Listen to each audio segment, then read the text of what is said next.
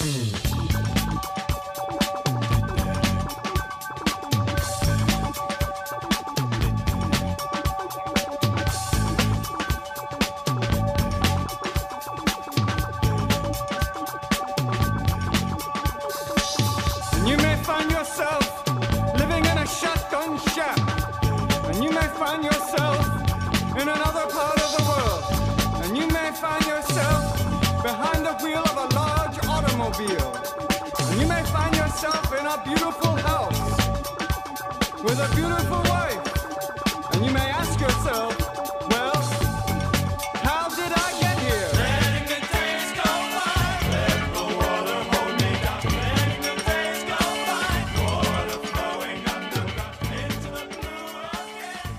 Hey, how's it going, everybody? This is Chris. Welcome to episode 108 of X Lapsed, uh, where we are in the second half of our, I guess, X of Tens Part Zero, our prelude. I was going to say prologue, but I think they call it a prelude. Today we are talking about X Men Volume 5, Number 12, which had a November 2020 cover date. The story is called Amenth, and we might find out what that word means sometime during this issue. Maybe. Written by Jonathan Hickman with art by Leinil Francis Yu. Colors Sunny Gho. Letters VC's Clayton Cowles. Designs Tom Muller. Edits Bisa White Sapolsky. Cover price $3.99. Went on sale September 16th of 2020. Now let me just start by saying that I read this issue like two and a half, three times, and uh, have been absolutely dreading putting together a synopsis just from like from the get go. Um, now this issue to me is fairly dull stuff, and I'm not quite sure how to connect with it. This stuff is uh, very outside of uh, of the X Men's wheelhouse, in my opinion. It's also emblematic of many of my current year comic book problems in that we're introduced to a whole bunch of new and unfamiliar characters and concepts, and we're just told to care. Will we? Maybe, maybe not. As ever, we will endeavor to do our best. Let's crack this thing open, and right off the bat, we got a roll call. Rockslide, Loa, Anole, Summoner, and Apocalypse. Now, we get a roll call for all the characters that we know and can easily recognize, but as for the rest that are about to be dropped into our laps, nada. Double page spread of creds, then back to the comics here. Or actually, we start the comics. We open back at that game that Rockslide and the Summoner were playing. Now, if you recall, their game was interrupted by the arrival of the Veg type aliens for the Empire cash in last issue. And well, they're back at it again. And if I'm being honest, the game seems painfully dull to both play and watch. The game is interrupted again, but this time by Apocalypse. This is a good and bad thing. Good in that we get to stop playing this awful game. Bad in that uh, we are moving into the next phase of this issue, where uh, do you hear that beeping? You hear that beeping? That is a dump truck backing up to our open heads, about to dump 5,000 pounds of exposition right on in. Now, Apocalypse mentions that the external gate has been created and made functional, which we saw over in the Excalibur half of our X of Tens Prelude chapter. Now, they send the kids away. Rockslide, Loa, and Anole, they're, they're told, get out of here, you know. You guys can play your games later. We got something to talk about. Apocalypse and the Summoner, that is. So Apocalypse asks his grandchild, the Summoner, to speak of the history of Arakko and something called the fallen world of Amenth. And we actually get an entire blank page to introduce the story shift, just in case we'd miss it. Now we kick off with the splitting of Krakoa and Arakko, which we already saw bits and pieces of during Hoxpox. Um, now the island was split in two with the Twilight Sword. There was a great battle, with Arakko and the aggressors shoved tidily into a sealed chasm. I think we already knew that, but to be honest, I really didn't care all that much the first time we read it. Enter Apocalypse, the first of the second generation of mutantdom on Earth. So uh, I guess he's no longer the first mutant ever, and instead it's these boring ass Akarans. Great.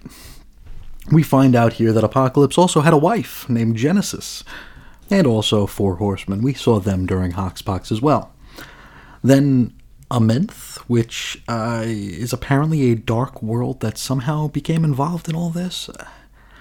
I'm I'm sorry, y'all. Uh, this is both kind of cryptic and overwrought to follow, and I'm really having trouble caring. Uh, I'm sorry. I'm trying. I'm trying. Um, now there's this character called the White Sword, and he had a hundred champions, and they fought back the hordes. I think. Then, 300 years ago, the Summoner was born, and the people of Arakko lived within a closed off society here. There were towers, walls, stuff like that. Back to this White Sword fella, he'd fight with his 100 against the Amenthi demons every single day until the last of his number would fall. But here's the thing he's an external, so he was able to bring everyone back to life. So, they die, they come back, and then the White Sword the next day would take them into battle again. They would die, they'd come back, and again, and again, and again. So there's something from the past that might actually tie into the present situation with the resurrection protocols, sorta, right? Now, Genesis, the wife of Apocalypse, would say that this death and resurrection cycle became something of a religion, which I guess is another thing to tie then and now together.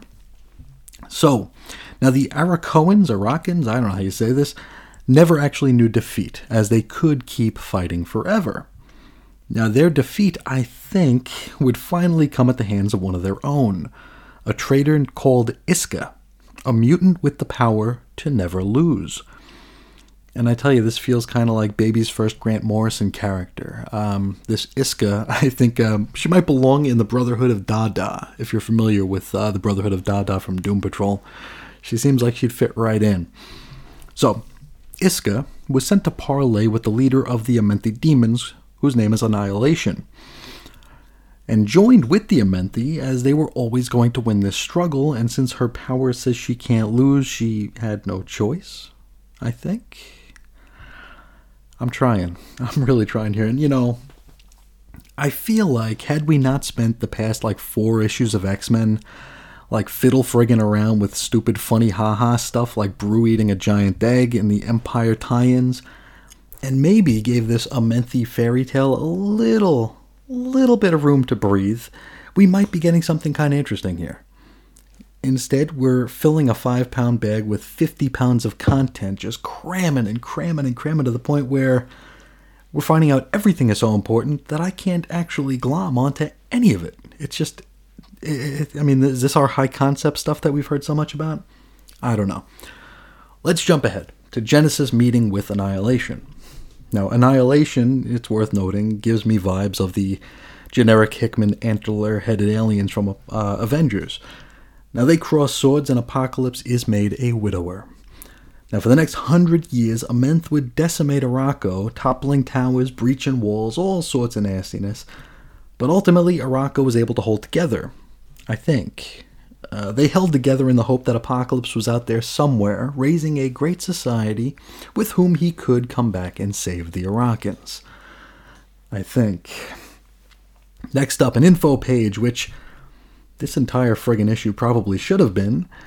Here we get a refresher on summoners, but these are the summoners of Amenth, not the summoners of Arakko or wherever wherever the hell the summoner's from. It looks very familiar. Looks like the the one we saw way back in X Men number two, you know. We jump back to the present. Apocalypse brings the summoner to the Caldera, where he created the external gate over in Excalibur number 12. Now, the summoner will pass through and inform everyone who's survived that Apocalypse is coming to save them. And for this trip, he'll be accompanied by Banshee and Eunice the Untouchable because why not?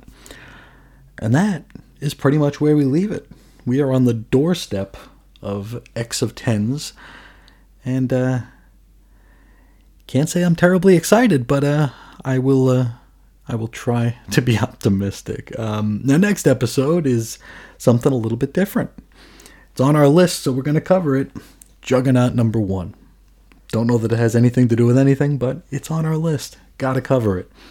But first, let's talk about this issue of X Men. Now, I hate the fact that I've been so negative on the best bunch of books here, but uh, here we are again. Um, I feel like this was sort of the worst of all worlds sort of a situation here. Um, On this show, I I'd say I complain a lot. I observe a lot about how certain info pages that we get should actually be made into comics pages, right?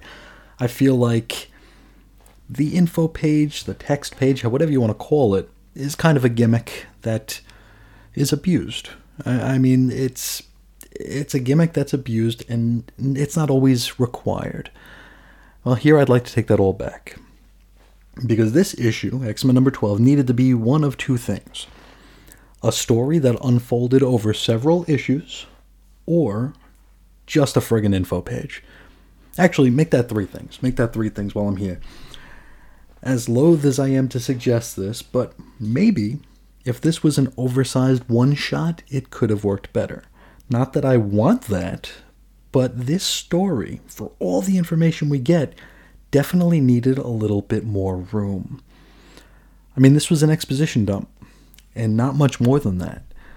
This was a lazy way of dropping a whole bunch of backstory in our laps with the expectation for us to A, give a crap, and B, want to read more about it. And no, to both, I don't. I really don't. Now, that's not to say there weren't interesting bits to this, because there were. It's just the presentation that I find lacking. Maybe things needed to be shuffled around due to the COVID hiatus, right? That's a possibility, though how much longer are we going to be able to pass the blame onto that? Now, like I said during the Rambly as Hell synopsis that I, I tried, I tried, guys. Maybe had we not spent from issues 8 to 11 of X Men on stupid crap, and maybe we had peppered bits and pieces of the X of Ten's lore throughout, we'd have been we'd have given some of these potentially interesting beats adequate room to breathe. I ask again, did we need to see Broo eat the damn egg? Did we need to see Vulcan and his pals getting drunk? No. no to both. But that's what we got. And that's why we got all of this exposition and backstory jammed into this nearly impenetrable issue. I did not enjoy this.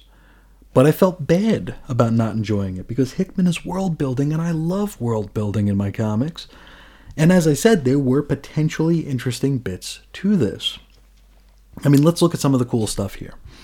As the art is panning through, you know, the eras of Arakko or whatever, just uh, giving us a look inside, we see that they have like their own form or, or their own take on the Quiet Council. I think that's pretty interesting. We also saw a battlefield littered with crucifixions looking straight out of like the cover of Uncanny X-Men 251. That very famous cover where Wolverine is is crucified on that giant X. Here we have a battlefield full of that. Interesting stuff. The religion of resurrection, which is something we talk about a lot on this show. Interesting. So it's not that the ideas are bad or even half baked. It's just that they're hitting us like hail on a tin roof, just too much and all at once. If we absolutely needed stupid filler stories like the damned King Egg and the Empire cash ins, which apparently we did, then maybe this story should have just been an info page or three. At least it would have been probably less confusing than it was delivered in sequential art. Also, I probably would have skipped those info pages, so no harm, no foul, right? Now, overall, this should have been better lots of interesting ideas and parallels to our current Dawn of X landscape. Really, really good stuff. But way too jam packed to be, to be both a satisfying and informational read. Just too damn much. It looked good though. It did look good, and I, I think this is Leinil Yu's swan song on the X books, at least for now. I think uh, Mahmud is coming on as the X Men artist uh, with the next issue, so something to look forward to. But you know, hey, Leinil, you knocked it out of the park for this one. I think you did a real good job. But uh, that's all I got to say about X Men number 12. Uh, I hate to be so negative, so many episodes in a row. But I mean, I'm, I'm not fishing for professional retweets, nor do I get these books for free, so I, I don't got any reason to lie to you. This is my honest opinion here. I think these could have been better. I'm willing to give the creators the benefit of the doubt and perhaps suggest that uh, the COVID hiatus had something to do with just how like stutter stop these have been and uh, and just how the the quality has has sort of fluctuated. You know, it's it's a weird time to be and it's a weird time to write. So it's possible that uh, we're dealing with some of that right now. But good ideas here, bad delivery, or maybe not bad delivery, just an uneven delivery. But uh, I don't know. We'll see how this goes as we get into the uh, the X of Swords uh, story proper in the uh, next few episodes. So that's all I got to say about X Men number 12 here. But with X Men number 12, we wrap up all of our Dawn of X Wave 1 number 12. So let's do our power rankings here. And, uh, you know, I'm tempted to give the, the nod for number one book to Fallen Angels just for not having a 12th issue.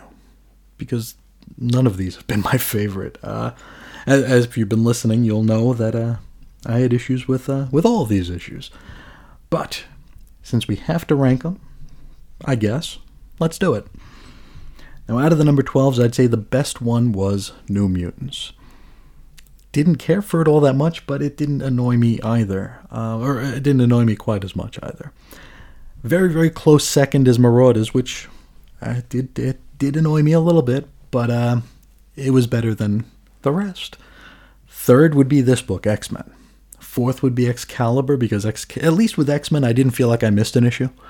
With Excalibur, I didn't know where the hell we were. And the fifth and final is X Force because uh, having Colossus frog marched out among his peers in cuffs and chains was uh, not something I ever expected nor wanted to see in any of my X Men comics here. I mean, I don't even think they did that when he was a bad guy. and here he is as one of the X Men being trotted out and uh, basically displayed as a bad guy, just heading to an interrogation. Not a good look, and uh, as I mentioned, not a good book. But those are the Wave 1 number 12 power rankings. Number 1, New Mutants. Number 2, Marauders. Number 3, X Men. Number 4, Excalibur. Number 5, X Force. Now, before we cut out of here, we have a short mailbag today, just one letter, so we will get right to it now. It's from Damien, and he's talking about, well, the issue right before this one, X Men number 11. He says it's weird to be reading X of 10's lead ins after reading the actual crossover. I think I've already shared that I gave up every X book except Marauders after the Brood story, but came back with X of Swords creation. This means I see the portents more clearly than I would have if I'd read this book as released. Rockslide being presented as the first character to approach the summoner explains why he's so important in X of Tens. Rockslide? Eh? Not one of my favorites, but uh I'll, I'll withhold judgment to see how he is uh, how he is portrayed in uh, X of Tens. There, I think he's a character that would have benefited from being introduced kind of piecemeal. Uh, he was out of the uh, the uh, was it the Academy X uh, new X Men storyline where he was with the Hellions, I believe, with with the kid named Hellion and like Dust and Mercury and stuff that was just a time where they dumped a whole bunch of characters in our lap and said, care about these people. And then you tried to, and it's like, well, no, I just can't. Maybe give them to us one at a time. Damien continues The Kotati invasion is presented perfectly in the rest of the issue. This issue actually makes me angrier about Empire colon X Men, as it's clear that Hickman had a story that could incorporate Empire into his Krakoan world building. Hell, just adding Exodus and indoctrinating the kids to that series would have given it a level of importance with very few changes. He could have editorialized about the Pretender and presented Explody Boy as an example of selflessness of mutants. Genuinely, this issue makes the crapness of Empire colon X Men even more offensive. Yes, yes, absolutely. After we finished with X Men number 11, I was suggesting that this would be the perfect tie in for Empire if it was just kept to that one issue. Maybe make it a little bit longer, you know, throw the throw a little bit of the Vulcan stuff in there just to just to give the Kotati um, the target of Krakoa, right? He's got to do something to make them mad. So they know to go to Krakoa and do what they do, and then have Magneto crush him with a bunch of satellites. But yeah, this was uh, this I think this was probably the best way to do it, and it makes the the miniseries feel like even more of a waste of time, and even more of just a an exploitative cash grab. Unfortunately, uh, Damien continues.